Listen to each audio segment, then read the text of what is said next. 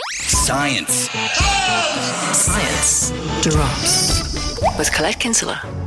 Have you ever wondered why bulletproof glass looks just like ordinary glass, and yet it manages to resist the impact of gunshots? Well, it is, of course, because it's magic. No, of course it's not. It's all because of physics, and because that bulletproof glass is made up of lots of different layers. Peanut butter cup, Dorito sausage, car panini. When a bullet is fired from a gun, it travels at around 750 metres per second. Now, that bullet has enormous momentum or energy, so when it hits a glass panel, well, you know the story. Now, if you want to stop that glass from shattering, you have to create a type of glass that absorbs or spreads the force of that impact.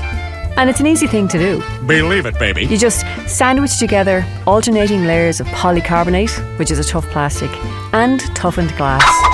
Now, this sandwich is called a laminate, and it can be up to 10 times thicker than ordinary glass.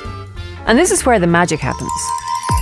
You see, when a bullet hits this laminate, it pierces the outside layer of glass, but those other layers absorb the bullet's energy and spread it sideways, which makes the bullet stop before it hits the final layer. Oh, okay.